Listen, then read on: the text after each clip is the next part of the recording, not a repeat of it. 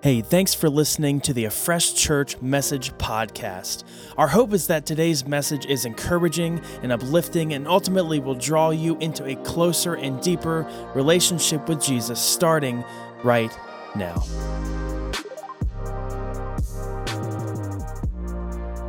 Uh, today we're going to talk about a, na- a man named Naaman. Say that five times fast. Man named Naaman. Man, I can't. A man named Naaman in the Bible. And if, if you uh, have your Bibles with you, let's turn to 2 Kings chapter 5. 2 Kings chapter 5. If you're reading from your fresh Bibles, it's page number 222. You'll never forget the story. Uh, 2 Kings chapter 5, we'll start in verse 1 and go all the way to 14. But uh, Naaman is, is an interesting character in the Bible and uh, one of my probably top 20. He's not my favorite, but he's cool. Uh, he's different. And uh, he's an interesting character in the Bible because you know, most of the Bible is written about, you know, these people, mighty men and women of God, right? Um, Naaman, not so much. Uh, he actually was not a man of God. He, he, he didn't believe in God. He didn't have a relationship with God. In fact, uh, he, you could even consider him an enemy of God. Uh, Naaman was an Aramaean. And at the time, they were in conflict with Israel. So Israel is God's chosen people, and, and, and Naaman is a commander of an Aramaean army that, uh, that constantly attacks Israel and, and, tries to take them over. So, so uh, you know, if you, it's interesting how God can use people that don't even have relationship with him in such a way that is incredible. And this is op- the opening line in, um, in 2 Kings chapter 5. Uh, you'll, you'll read that, um, that God used Naaman the, the, uh, in an incredible way uh, the Lord gave Naaman a lot of his victories. And I think it's interesting that the Lord gave Naaman, the Lord used Naaman, even though Naaman didn't want to be used or wasn't willing to be used. God found a way to use him anyways, and he used him to speak to the kings of Israel a lot.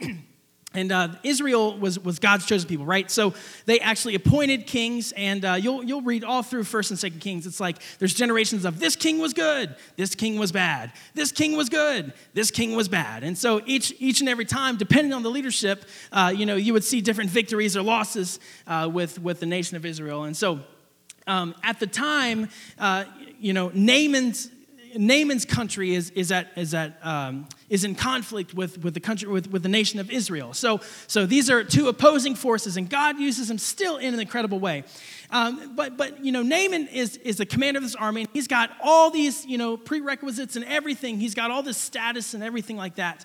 Uh, but he does have one problem, one problem. And it's just a slight problem. Uh, he has leprosy this, you know, life ending disease, leprosy. Just a small uh, problem you know, which to any other God is incurable. Uh, but then he heard about the God of Israel and uh, something that he might just be able to do. So, so we're going to take a look at this story today and, and, and read and, and ask God to speak into our lives as well. So let's read uh, 2 Kings chapter 5. We'll go from verse 1 all the way down to verse 14. Are you there? Are you ready? All right, First Kings, uh, 2 Kings chapter 5. It says, The king of Aram had great admiration for Naaman, the commander of his army because through him the Lord had given Aram great victories. But though Naaman was a mighty warrior, he suffered from leprosy. At the time, the Aramean uh, raiders had invaded the land of Israel, and among their captives, captives, was a young girl who had been given to Naaman's wife as a maid. One day, the girl said to her mistress, I, I wish my master would go see the prophet in Samaria. He would heal him of his leprosy.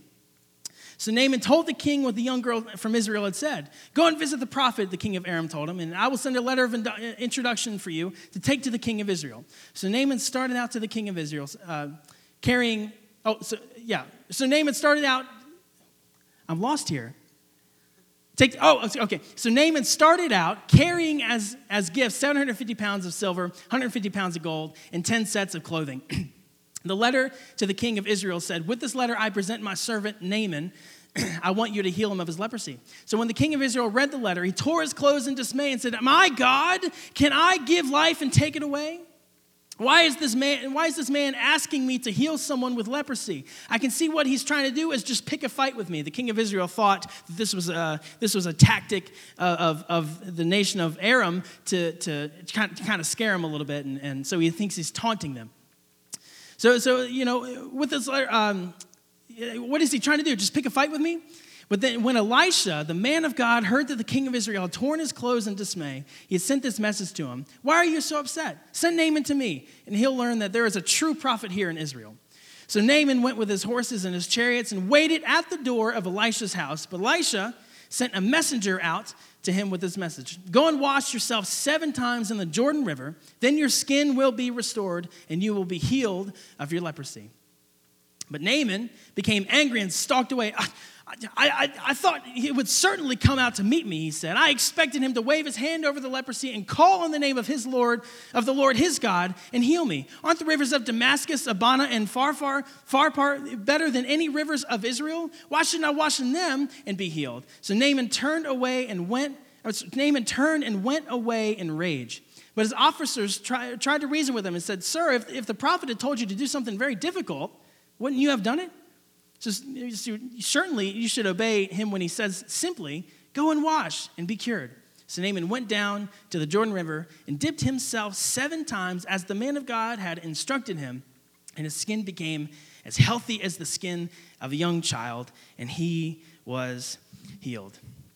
It's, I love this story because it, it, it, shows the power of God. There's nothing that is too hard for God. He still cures the incurable, He still finds the unfindable, He still heals the unhealable, and still fixes the unfixable.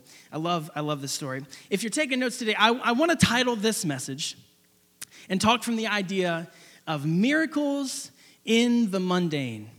Miracles in the mundane. T- turn to your neighbor real quick, wake him up, and say, hey, there's a miracle here somewhere there's a miracle in the mundane somewhere. Go ahead and tell him, wake him up, elbow him right in the rib cage. There's a miracle in the mundane, my neighbor. And then turn to your other neighbor and say, hey, thanks for telling me that. I really appreciate that. That's encouraging to me today. miracle in the mundane. Because isn't it just like God to turn the, turn the ordinary into the extraordinary, isn't it? I love, I love this story. Let's, let's pray and, and open us up in prayer and, and ask God to bless this message and speak to us today. Thank you, Jesus, for this day. Thank you so much for this time of worship, this time uh, to dedicate uh, to you and, and to just be in your presence. God, I pray that you would speak to us today, something that you want us to take home from this, something that we don't forget, and uh, something that just encourages us to keep moving forward towards the direction of you, wherever that is, wherever you are. We want to be close to you. God, speak to us today today. We love you and we praise you. In Jesus' mighty name, amen. Amen. Um, I'll, I'll never forget the moment, I'll never forget the moment that I found out that life is not fair. Life is not fair. Does everybody know that life is not fair? Okay, let's just come to a common agreement here that life is not fair. I remember this, uh, this moment so vividly, too. Um, when I was about six or seven, uh, have you ever heard of the Pinewood Derby? Anyone ever heard of the Pinewood Derby? Oh, really? Okay, just a few of us. Let me let me tell you what it is. So uh, the Pinewood Derby is basically just a two by four of wood, uh, about you know eight inches long or something like that. And and what what what it did is it, it, was this kit that came with a bunch of wheels and axles and everything, and and you would um, you would draw out what you wanted your car to look like, and then you'd have a super you know a supervising adult or, or, or guardian um, cut this out and make the shape of your car. And you would make this car together, and it was so fun. And uh, you would paint it and make it all sorts of different colors. And, you know, the main goal here was to make it fast, right? Because when you would race against other people, you wanted to win. And so my, the church I was going to at the time, when I was about like six or seven, uh, we, we, we, they decided to take like six weeks or something and do this pine wood derby. And I'm like, oh yeah, this is awesome. You know, and I, am decorating this thing and I'm putting it all together and designing everything. I'm like, wow, this is really, really cool. And, you know, we had tons of fun with it. And um, we spent like six weeks on this thing. And finally it came to race day and then, you know there was like 150 kids because i think they had brought some from, from outside the church too doing this pinewood everything. And it was like 150 kids that all got together and they're ready to race these things to find out whose, whose car is the fastest right? And so i'll never i'll never forget too you know I, I had spent more time on the design of like how it looked more than like the aerodynamics or you know the speed aspect of it. You know it's just this downhill thing. I was like ah it's it's wood. You know what are you going to do? And um, so I, I you spent more time on, on just making it look pretty, as you know, a six or seven year old would do. And I watched a lot of NASCAR, and uh, my favorite driver in NASCAR was was Dale Earnhardt Jr. And if you remember, back in the early 2000s, Dale Earnhardt Jr. used to drive this big red car and said Bud on the side of it. You remember this? Well, innocent little me was like, oh, I love this guy. He just wants to be everyone's bud, you know? Like, I, I want to be this guy's bud. I didn't know it meant Budweiser. And so here, you know, all these cars stayed at church. So my mom, my, my mom and dad never saw it until race day with 150 kids and their parents at a church. And my mom worked at the church. So we, we show up, and I'm like, hey, you're so proud of this car. It's got you know, bright red with BUD all over it. And uh, I sponsored this and everything. And, and I was like, hey, look at my car. And I just saw the blood leave their face, just like, oh my gosh, they're going to think we're alcoholics, you know? And, and I work here. so, um, I, you know, I was just so innocent. But anyways, the races started, and, you know, this is downhill thing. And uh, I had spent more time on the design than, than the aerodynamics. And so I remember the first race was, you know, six lanes or something, and, and they let them go, and my car was dead last. And I was like, man, that hurts. Okay, well, that's all right. You know, there's like 150 kids. What's one race, right? The second race, you know, they let them go, dead last. The third race, dead last. And at this point, I was like, please, God, help me win one race. Just don't let me be, you know, completely disappointed. And wouldn't you know, uh, you know, they had like winners brackets and everything, and they had losers brackets because everybody gets a trophy. And and I was like, out of 150 kids, I came in 150th place. I did not win a single race that day.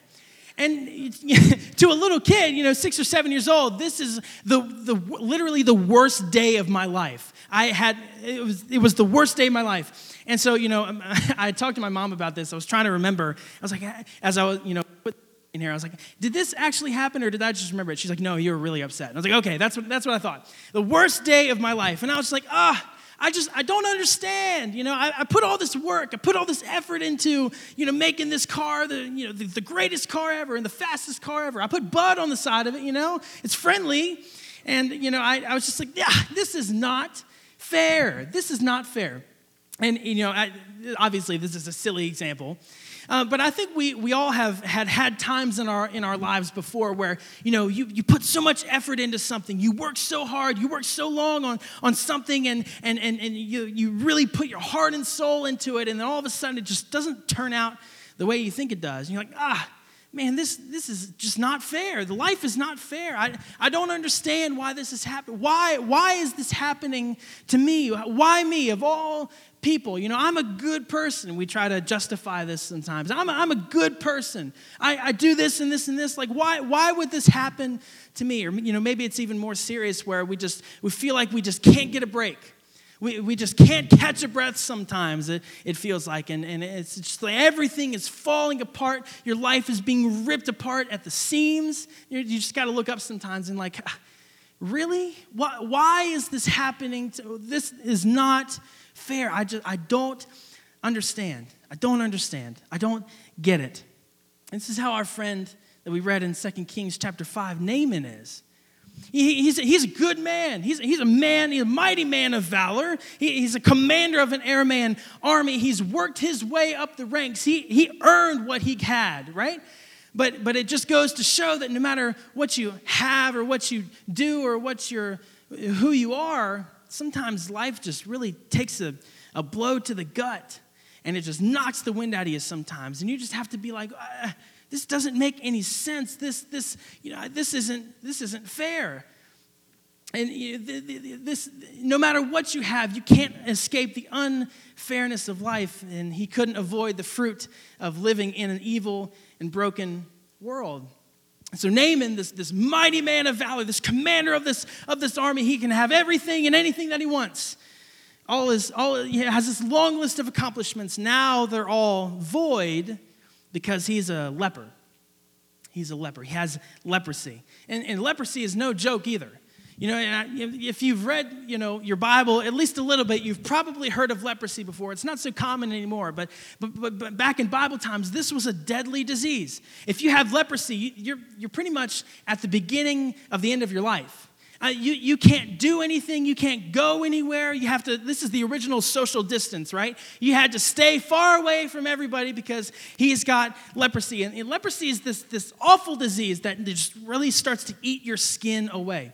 It just starts to eat it away and, and, and it's just falling off and it's rotting flesh and it's, it's gross and it smells bad. And, and sometimes it'll, it'll you know, make appendages of your body fall off fingers, nose, your eyes. Well, it'll start to eat your eyes. It's, it's an awful disease. And so when you get the, the news from the doctor, hey, you've got leprosy, your mind just wanders. oh my gosh, no, you know, I, what is what what is going to happen with me? This is the beginning of the end of my life, and imagine being Naaman in the situation. You know, I've got all these things that I, I can do and I have, and, and now I've got to stay away from everybody because, you know, my, my skin is, is literally falling off. it's like a good, really perfectly good uh, cooked uh, rack of ribs. It's just falling right off the bone, you know? And uh, I know, I had to use the image. just falling right off the bone.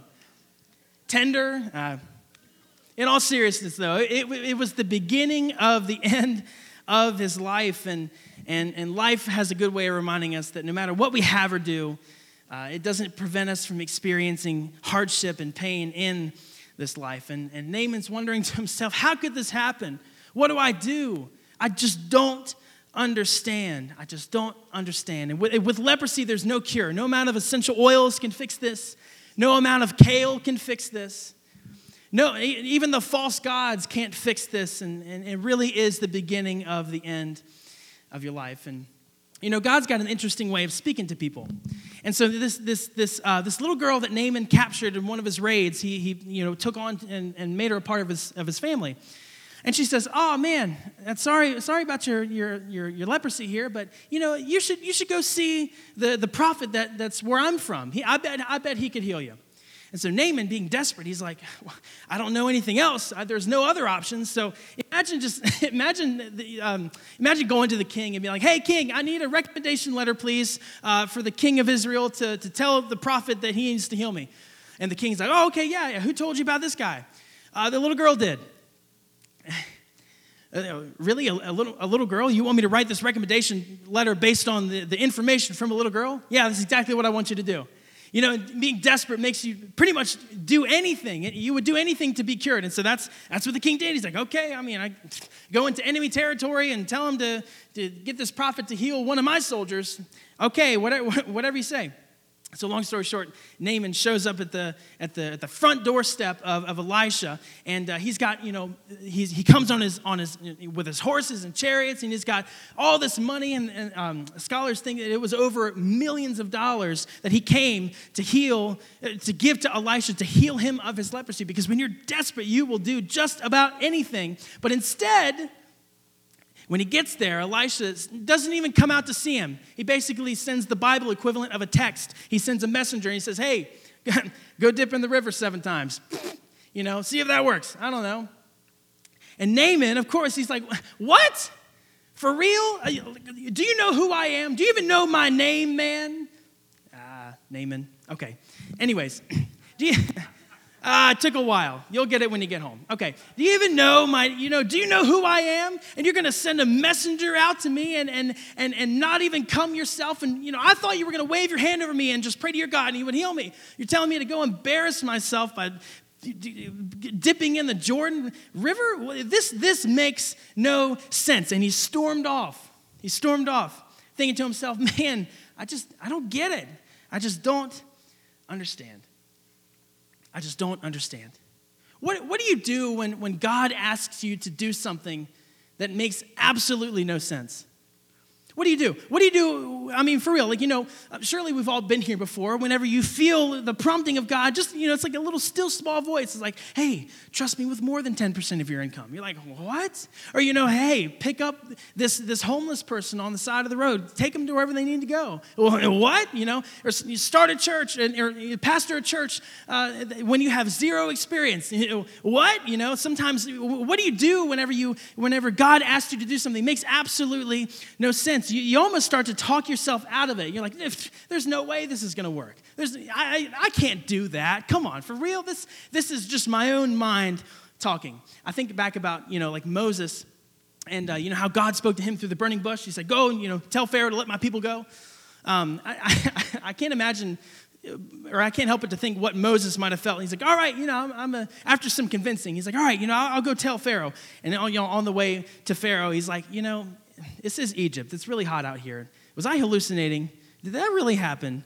Did I really hear someone call my name from a burning bush? Like, did he really tell me to throw my staff down? It would turn into a snake and then throw back, you know, eh, I don't know. And we almost start to talk ourselves out of it. What do you do when God asks you to do something that makes absolutely no sense? Absolutely no sense. You know, it's, it's easy for us to read this story and say, come on, Naaman, just, you know, just go to the Jordan River and dip yourself in it. Your miracle's right around the corner. You know, what are you doing? And, you know, it's easy to criticize Naaman because we know the end of the story. But, you know, we, we know he gets the healing. We know he's restored. And we know that Elisha was right the whole time. Like, we know that, but we know the end of the story. I just want you to understand for a minute how ridiculous this request is. You know, Elisha wanted Naaman to dip himself in the Jordan River seven times. The Jordan River back in this day was disgusting. I mean, it was awful. It smelled gross. Everybody was like, ugh, the Jordan River, right? And some people probably thought, oh, you get leprosy from the Jordan River. You don't heal it, you know? And this is, the, this is gross. You know, um, and so for Naaman to travel all the way across the country to go into enemy, to enemy territory at that, he finally finds a person who claims that they can heal leprosy. And, you know, instead of waving his hand over him, which would make the most sense in this scenario, he tells him to go and dip in the Jordan River seven times. Keep in mind, Naaman has never heard of Yahweh God before. He's only worshiped these false gods. So, so I, I kind of get where Naaman's coming from because you can see he literally showed up on his high horse at, at Elisha's house and with tons of money. And he, you know, he's, he, I, I imagine he showed up to, to his house. He's like, All right, I'm ready for my healing now. You know who I am. You know, this mighty man of valor. And, you know, Naaman is used to worshiping false gods where your performance matters and what you have matters and how great you are matters. And, and so that's why he showed up in that way. And so when Naaman hears something as ridiculous as, yeah, disregard everything you brought, disregard everything you've earned, disregard everything you have, and uh, just go wash yourself in this gross river. like, I kind of understand where Naaman's coming from, you know? And, and he's just like, oh, that, that doesn't make any sense. I've never heard of a God that heals that way. And you know, Naaman almost missed the miracle that day just because he didn't understand it. Naaman almost missed his miracle that day just because he didn't understand it. Please hear me today. Understanding is not what God requires, but obedience is what God desires. I'm to say that again for some note takers. Understanding is not what God requires, but obedience is what God desires. Please remember this when you're going through a tough season and you're just like, I don't get it. It doesn't make any sense. My world is falling apart. God, I thought you were supposed to be there for me. I don't, I, understanding is not what God requires, but obedience is what God desires. In order for us to walk in miracles, we have to be willing to follow Jesus in the ways, even when it doesn't make sense. And I'm not saying that, okay, be obedient, God will give you everything you want. That's, that's not what I'm saying. I'm not a name it, claim it preacher. However, I do believe that when we live with Jesus, when we have a relationship with Jesus, we have the Spirit of the living God living within us, that everywhere that we walk, we should be walking in miracles. We should see atmospheres change. We should see demeanors change when we come in, in, uh, in, in contact with people because we have the Spirit of the living God with us. However, no great miracle, in fact, no miracle at all, ever started with disobedience. No miracle at all has ever started with disobedience. No, no miracle has ever come to pass without taking action or doing something. I'm not saying that, you know, okay, God rewards us for what we do and, you know, we have to be willing to, you know, all that. But I'm, I'm saying that in order to, to see the miracle come to fruition in your life, in order for God to work in your life, you have to be obedient and submit to Him and be willing to act on what He tells you to act on. Let me give you an example. Every blind man that Jesus healed had to open his eyes, requires action, requires faith, requires obedience. Every lame man that, that Jesus healed had to get up at some point and start walking. When, when, when, uh, when, when Peter walked on the water, he had to have the faith, he had to take the action and obey Jesus and step out of the boat onto the waves in a mighty storm. Miracles, no, no miracle ever started with disobedience, and no miracle ever came to pass without taking action or doing something. We have to take the step out of the boat. We have to take the step towards the Jordan River, even when it doesn't make sense.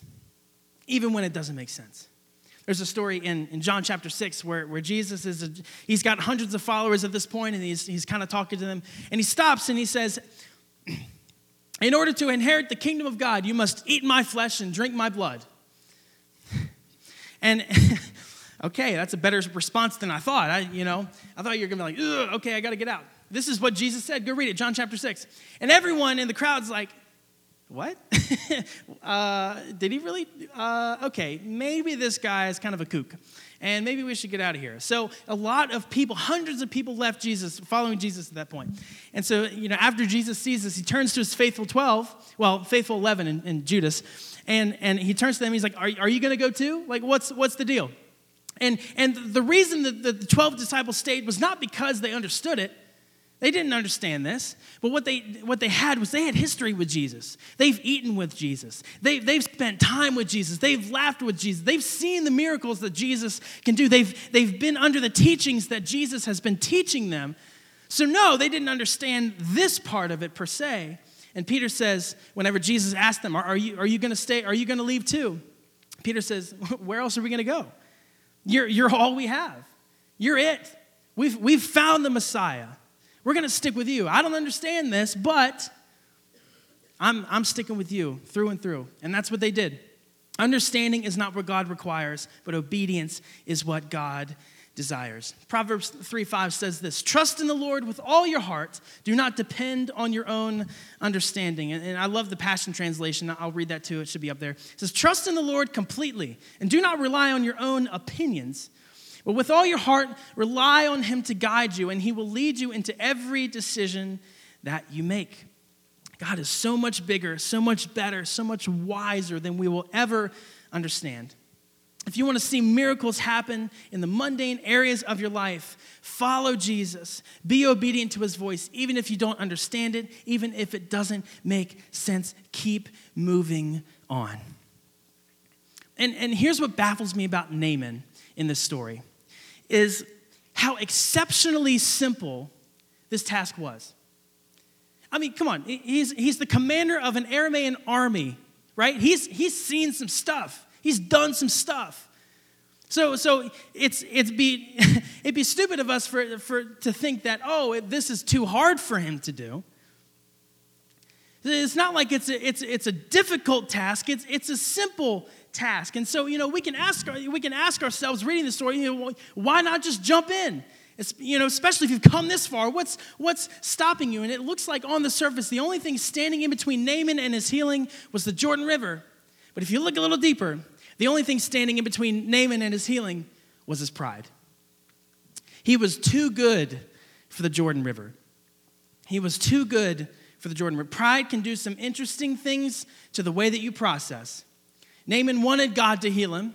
God wanted to heal Naaman. And just Naaman just didn't like the way that God wanted to go about it. You know what I mean? And, and so, you know, he would never say it verbally, but he said it with his actions. You know, I came here with money. I came here with honor. I came here with authority. I'm not going to do something as low as getting in that disgusting river. That is too low for me, and everyone's going to make fun of me. I feel like your prophet's trying to make fun of me here just because I, I'm not an Israelite. So, so I, no, I'm, that is too far for me. And thank God for some good friends that we can have along by our side because they can really point out some of the stupid stuff we do in our lives. I know I'm thankful for my friends, and I'm thankful for Naaman's friends too because if it wasn't for Naaman's friends, he probably would just would have walked away in his own pride and missed out on the miracle that day. But Naaman had some good friends, and, and they talked and they say, hey, hey, Naaman, you know, I know you're angry right now, but, but just, just hear me out, okay? You know, if it was a hard task to do, that the prophet told you to do, wouldn't you have done that? You know, Naaman's like, well, I mean, yeah, you know, I'm, I'm a great and mighty man. Of course I would. And so his, his friends are like, okay, well, if you're this close to the healing and this really isn't all that hard, why not maybe just give it a shot, you know? And so I'm, I'm so glad that Naaman had his friends uh, to, to, to encourage him to, okay, maybe check my heart, maybe check my pride, and ah, let's just go to the Jordan River. It's funny how your pride can get in the way of your priorities. Let me say that again. It's funny how your pride can get in the way of your priorities. You know, we can think, oh, Naaman, just, just swallow your pride and get in the river and do the simple thing. But then if we look in our own lives, if we look in the mirror, this is going to hurt.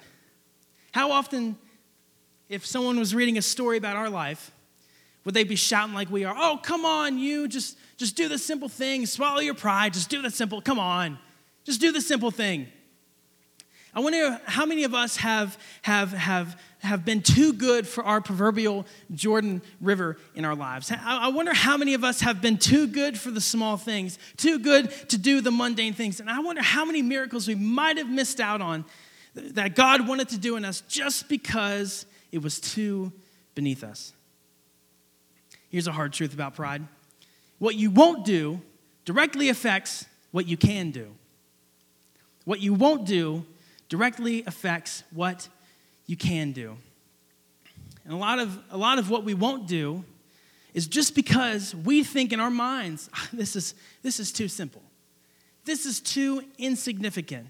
This is too this. This it doesn't matter. You know, and, and, and then we pray prayers like this, like, oh God, I just want you to heal my marriage. But God has given you ability to try, try harder, to submit, to maybe swallow your pride a little bit and, and, and, and work things out with your spouse. You know, we, pray this, this prayer God, I just, I just really need this house. I really need this house, God. And we neglect to manage our finances in a way that we can afford a house. We pray, oh God, I just, I, you know, help my health. I want better health. And then every day for lunch, we go get a Big Mac. And on the way home, we stop for a bag of Skittles and a Red Bull, you know? We, we neglect the small things. Should I keep going? I, I, God, I wish you would speak to me. And then we don't even read what he already said. God, we need this world to change. We don't pray for our neighbor, we don't love our neighbor. We slander them on social media, maybe in real life.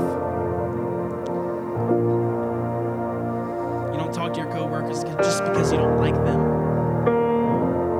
We say, "Oh God, we need a we need a better world. Our world needs a change. And he's like, there's there's a, there's a miracle in the mundane here.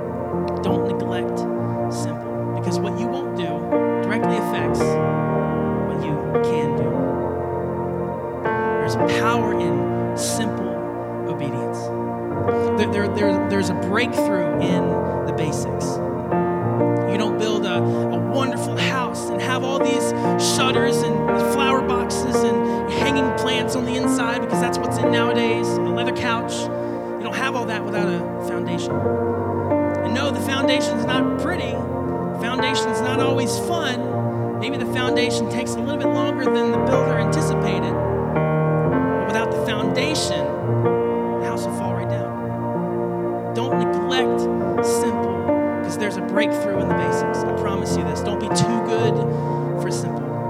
You will see God work through the mundane areas in your, in your life if we can just swallow our pride and be obedient, even in the small things. And God will blow us away when we decide, you know what? Let me just swallow my pride. Let me be humble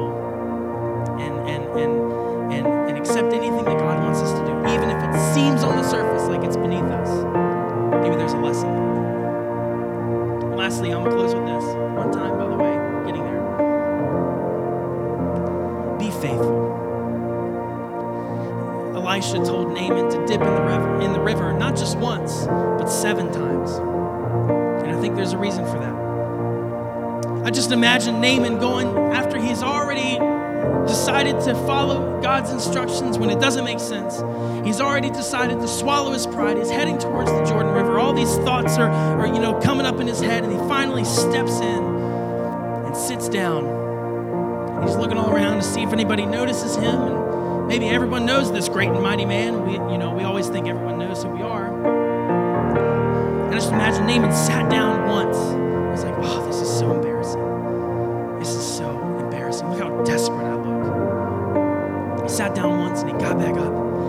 skin to see if there was any change. Said, oh, I knew, I knew this wasn't going to happen. I knew this was too good to be true. And I just imagine his friends. He got six more times, bro. Come on. The second time he dips and he looks, nothing. The third time he dips and he looks, nothing. The fourth time he dips, fifth, and the sixth time he dips, he looks, nothing changes at all. He's like,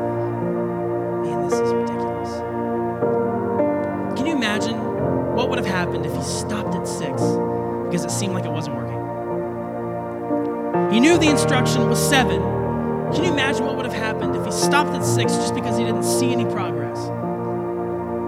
Like when, when, when Joshua, um, you know, in, uh, in, in, Joshua, I guess, in John, when, he, when he marched around the walls of Jericho, uh, on the last day he was supposed to march around seven times. Can you imagine what would happen if they had stopped at six just because they didn't see a single piece of the foundation starting to crack? And they would have missed the miracle had they not been consistent. Look, I'll give this one more shot. This is what I've been asked to do.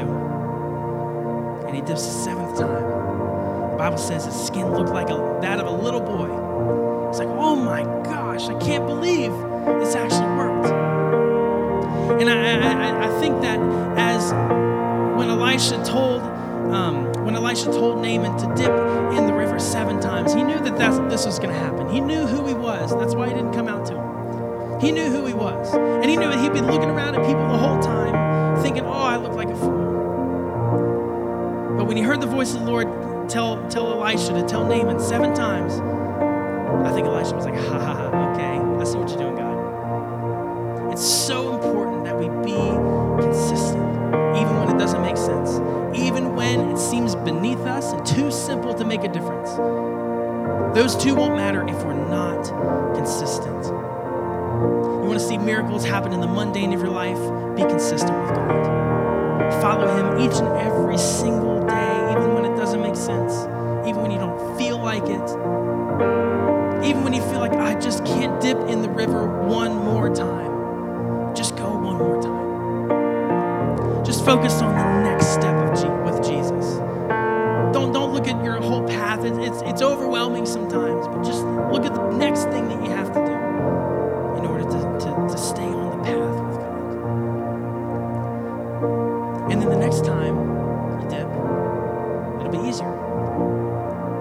next time you dip, it'll be easier than the last time, and easier and easier. Why? Because consistency builds confidence.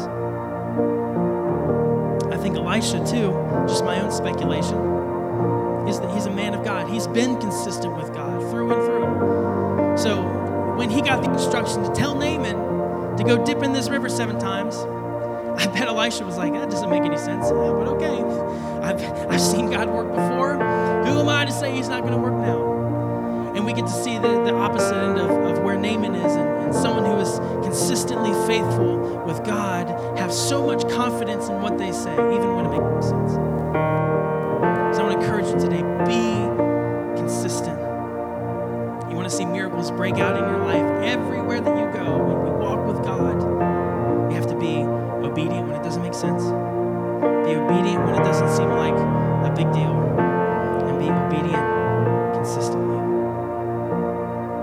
So let's give God the mundane. Let's give God the insignificant and watch Him do miracles all over the city.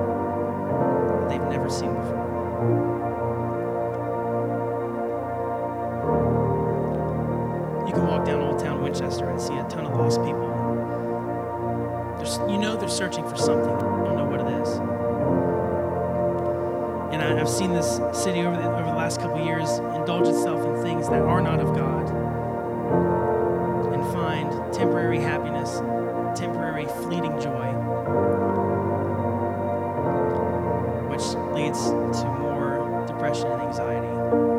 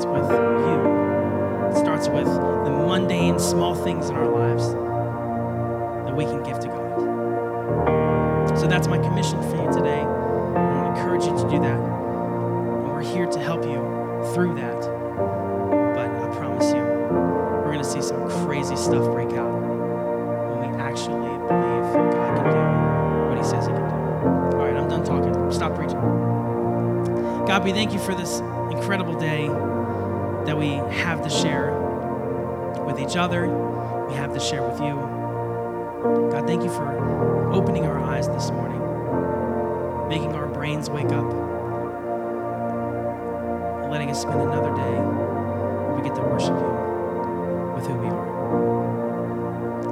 I just pray for boldness over our people today.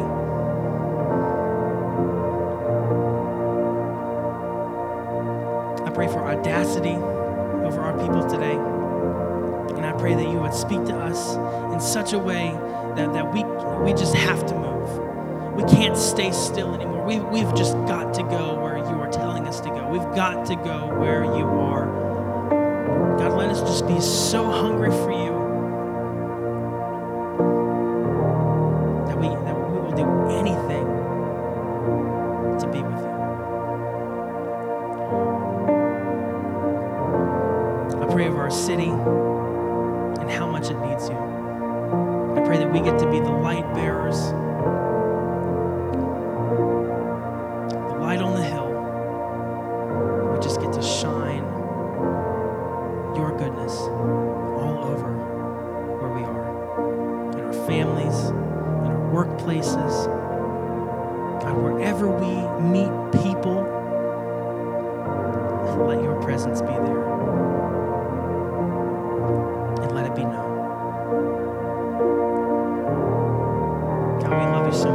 so grateful for all that you've done.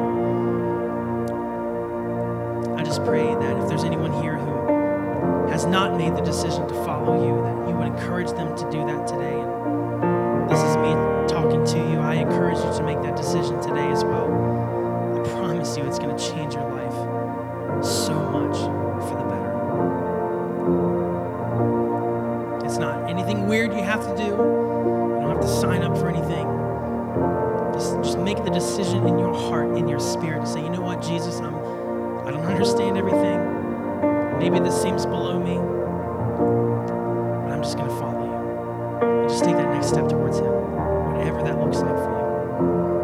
I want to encourage you to do that before you leave this place today. If you have any questions, we want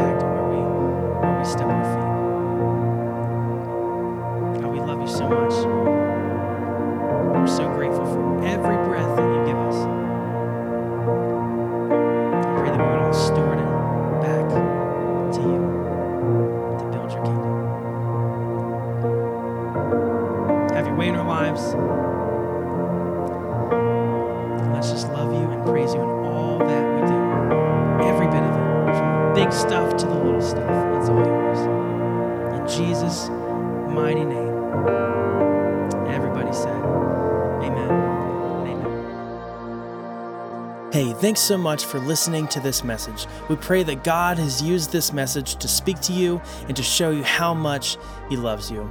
And if God has shown you something incredible, we want to hear about it. Please send us an email to hello at afreshchurch.com. And if you want to partner with us financially to help our ministry spread the good news of Jesus' love for all people, you can do so at afreshchurch.com slash give.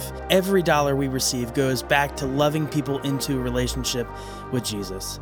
We want to encourage you to go out and live life with the one who gives life because it's so much better when we do it with Jesus.